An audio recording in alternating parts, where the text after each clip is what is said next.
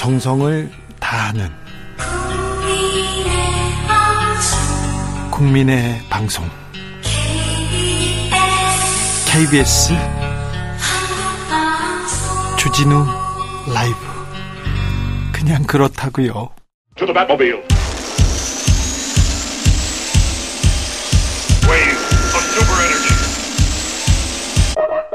주 기자의 1분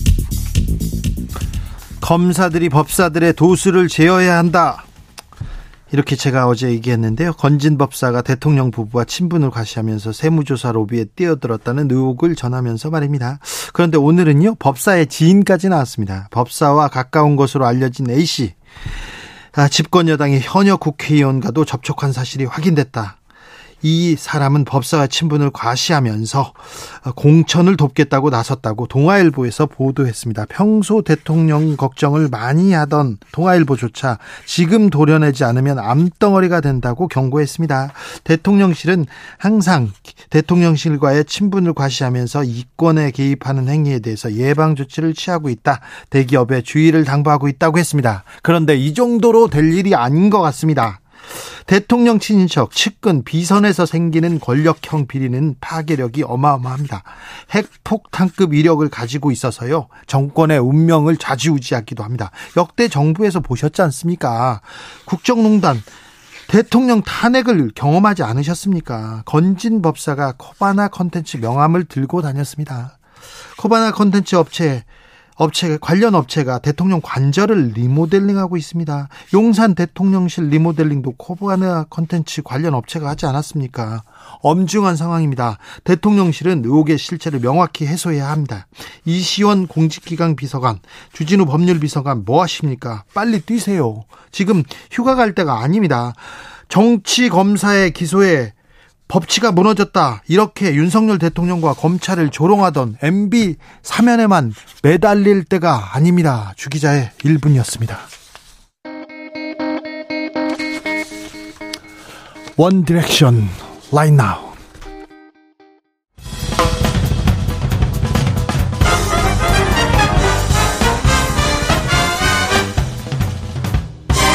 훅 인터뷰. 모두를 위한 모두를 향한 모두의 궁금증 훅 인터뷰.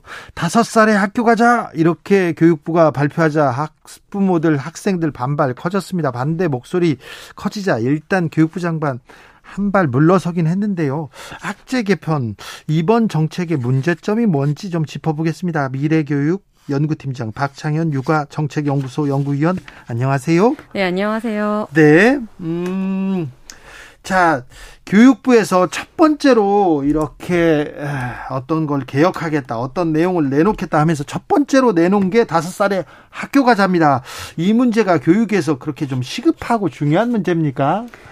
어, 시급한 문제가 아니죠. 왜냐하면 국정과제나 그다음에 공약에도 들어있지 않은 정책이었기 때문에. 잠시만요. 대통령 공약이 없었습니까? 아예 없었습니다. 그러면 인수위에서 교육 네. 과제를 이렇게 펼쳐놓고 논해 보잖아요. 근데 거기에서도 없었다고요? 예, 유보 통합밖에 없었습니다.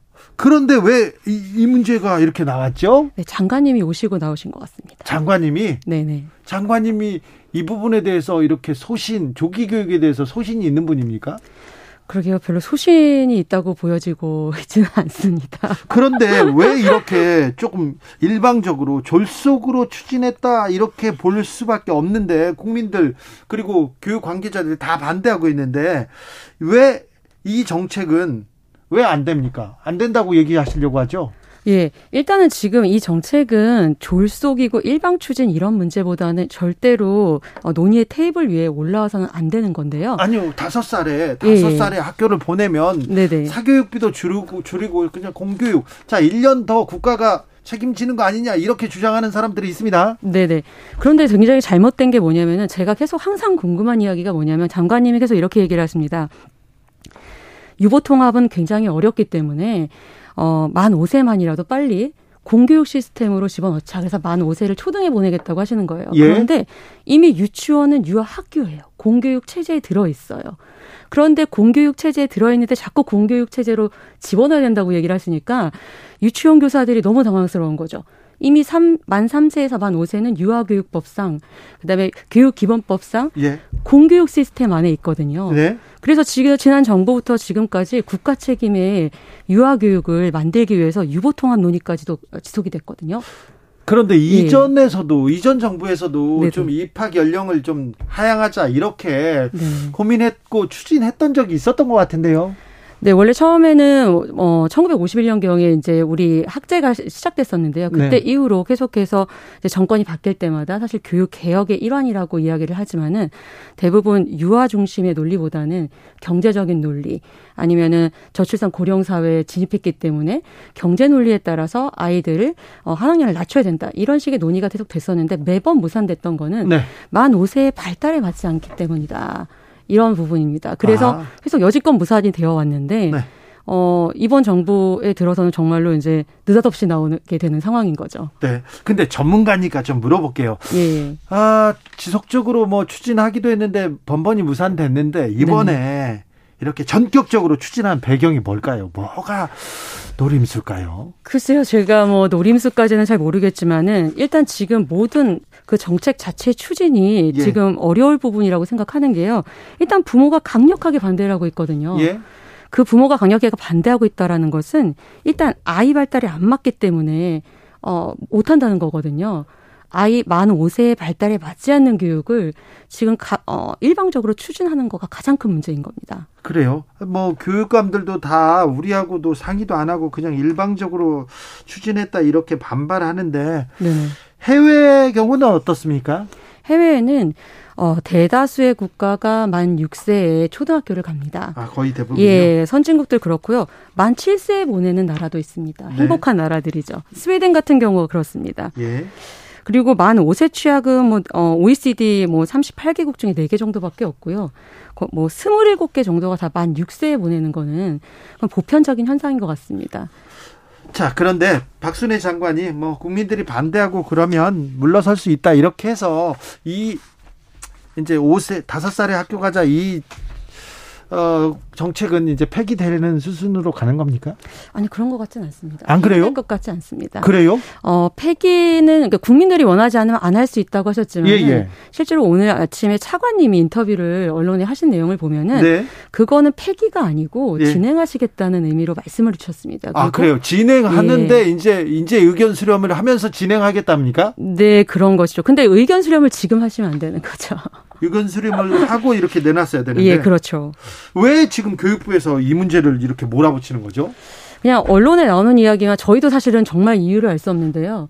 언론에 나오는 이야기만 어, 들어보면은 아까 말씀드렸던 것처럼 유보 통합이 이번에 국정 과제인데 국정 과제로 유보 통합하기가 어려우니까 유보 통합이 뭡니까? 유치원하고 어린이집을 통합하는 겁니다. 네. 그러니까 유치원은 교육부 소속으로 돼 있고 어린이집은 복지부 소속으로 되어 있어서 네. 어 양쪽이 분리가 되어 있어요. 근데 네. 동일한 3호세가 같이 다니고 있거든요. 예. 교사도 다르고 또 지원도 다르고 그렇기 네. 때문에 누리 과정을 지원해서 동등하게 만들어 놨는데 네. 그 격차를 더 줄이고 좋은 어 양질의 유아 교육과 보육을 하자. 네. 이게 이제 유보 통합 정책의 핵심입니다. 네. 어 7294님 5살에 학교 가자가 아니라 7살에 학교 가자, 가자는 것입니다. 얘기하는데 만 5세입니다. 만 5세. 윤석열 정부 들어서 만으로 하자는 겁니다. 그러니까 자, 저 다섯 살에 학교 가잖아, 일곱 살에 학교 가자가 똑같은 말입니다. 글로벌 시대 아이들이 우리가 생각하는 것보다 많이 성숙해져 있습니다. 초등학교 6학년도 너무 길어요. 이런 의견이 있는데 어떻게 네. 생각하십니까? 그러니까 그 겉으로 보기에 이렇게 뭐 신체적 발달이 좀 뭐좀 좀 크다 이런 부분이 아니라 이게 아이가 좀 조숙한 거랑 네. 학교 갈 준비가 됐다라는 발달하고는 좀 다른 의미입니다. 네. 예를 들어서 지금 영유아의 개인 발달 차는 좀 어릴수록 굉장히 크기 때문에 우리가 속칭 뭐 많이 그렇게 얘기하잖아요. 뭐 성인 1년과 유아기 1년은 다르다고 하잖아요. 네. 그런데 이제 학령기로의 전이 과정은 아이한테 굉장히 스트레스가 될 수 있는데 네. 이제 읽고 쓰고 셈하고 공부를 스스로 해야 되고 공부를 정말 해야 되는 그런 식의 접, 접어드는 시기를 굉장히 빨리 단축시켜 버리는 상황이기 때문에 네. 제가 부모들이 강력하게 반대하는 이유가 여기 있습니다. 그래요? 예. 어, 지금 실제로 근데 유아교육 과정이 우리나라의 국가 수준의 교육 과정이 언제부터 만들어졌는지 아세요? 69년도부터 있었어요. 아, 그래요? 예, 그게 이제 국가 수준의 유아교육 과정은 만 5세, 4세, 3세의 발달 표준, 학습 표준이거든요. 우리나라 정말 대단한 거죠. 69년도부터 유아교육 과정이 있었다는 게요. 예. 거기에 따라서 아이들을 되게 자유롭게 놀이를 통해서 기르고 아, 그 읽고 쓰고 세마는 것에 관심을 갖게 해서 어, 초등에 가가지고 더 재미있게 교육할 수 있게 그동안 교육을 해왔는데 아예 이 근본을 다 흔들고 누리과정과 교육 그 발달 표준, 우리나라의 발달, 아이들의 발달 표준 자체를 뒤흔드는 그냥 완전 무시하는 행위라고 저는 생각합니다. 초등학교가 네네. 초등학생들이 많이 줄어서 네네.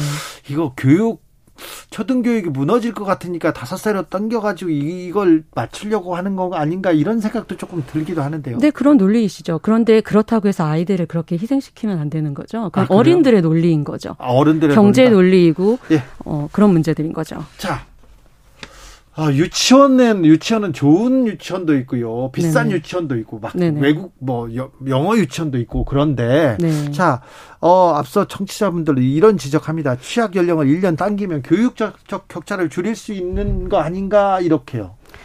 그 교육 격차가 그렇게 줄어드는 게 아니고요. 또 네. 영어 유치원은 유치원이 아닙니다. 그래요. 그 어린이 학원이에요. 네. 그런 것들이 지금 다 혼재되어 있잖아요. 네. 그러니까 오히려 지금 공교육 제도에 있는 3, 5세 유보 통합을 하신다고 하셨어요. 이번 국정과제. 네. 그걸 정비하겠다고 하시는 건데요. 유치원 어린이집의 격차를 줄이고 오히려 공교육, 공보육 시스템을 잘 하게 하는 유보 통합 시스템을 하고 지금 지방선거 때 교육감님들이 다 완전 무상 교육 하신다고 하셨습니다. 그걸 완전 무상 교육을 하면은 어 학부모 부담은 줄어들겠죠. 네. 어, 박 교육부 장관께서 박순애 장관께서 이런 말 했습니다.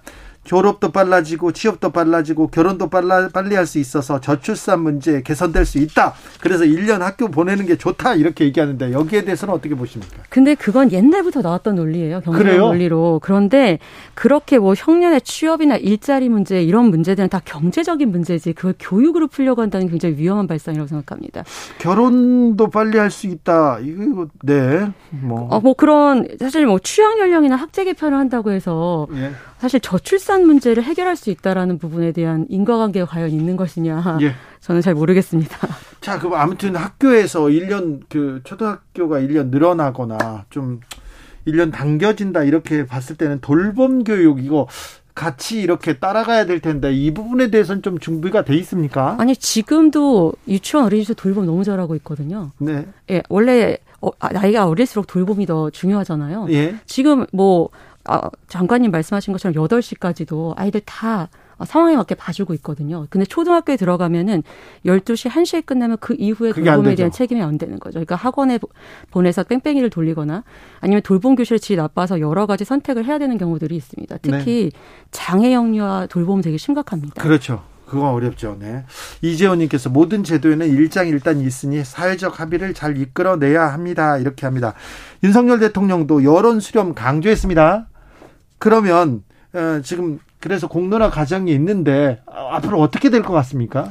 어, 그 교육부의 업무 보고에 따라서 어, 진행해서 지금 국가교육위원회에서 이 문제를 다루도록 하려고 노력하고 계신 것 같습니다. 네. 그리고 어, 차관님이 지금 TF팀을 만들어서 또 네. 공론화 과정을 거치려고 하는 것 같습니다. 아, 그래요? 예, 예.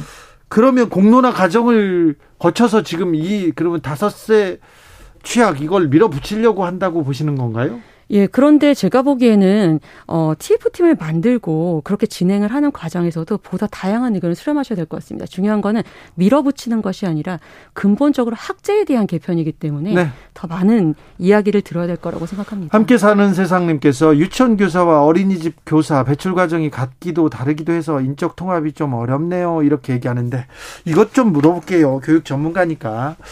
앞으로 우리 교육 정책이 어디로 가야 됩니까? 교육부 총리가 지금 이제 뭐 장관 자리에 올랐는데 어떤 문제부터 풀어야 된다고 보십니까? 일단 약속하신 국정 과제를 수행하시면 될 것 같습니다. 어떤 과제입니까? 어, 아까 말씀하신 대로 유보 통합이고요. 그다음에 예? 유초 연계라고 해가지고 유아교육과 초등을 잘 연결하는 부분이라든지 네. 이런 부분들이 이미 작년에 다 수많은 논의를 거쳐서 만들어졌는데 네. 국정 과제는 전혀 없이 지금 가장 첫 번째로 하시는 것이 만호세 초등취학이기 때문에 네.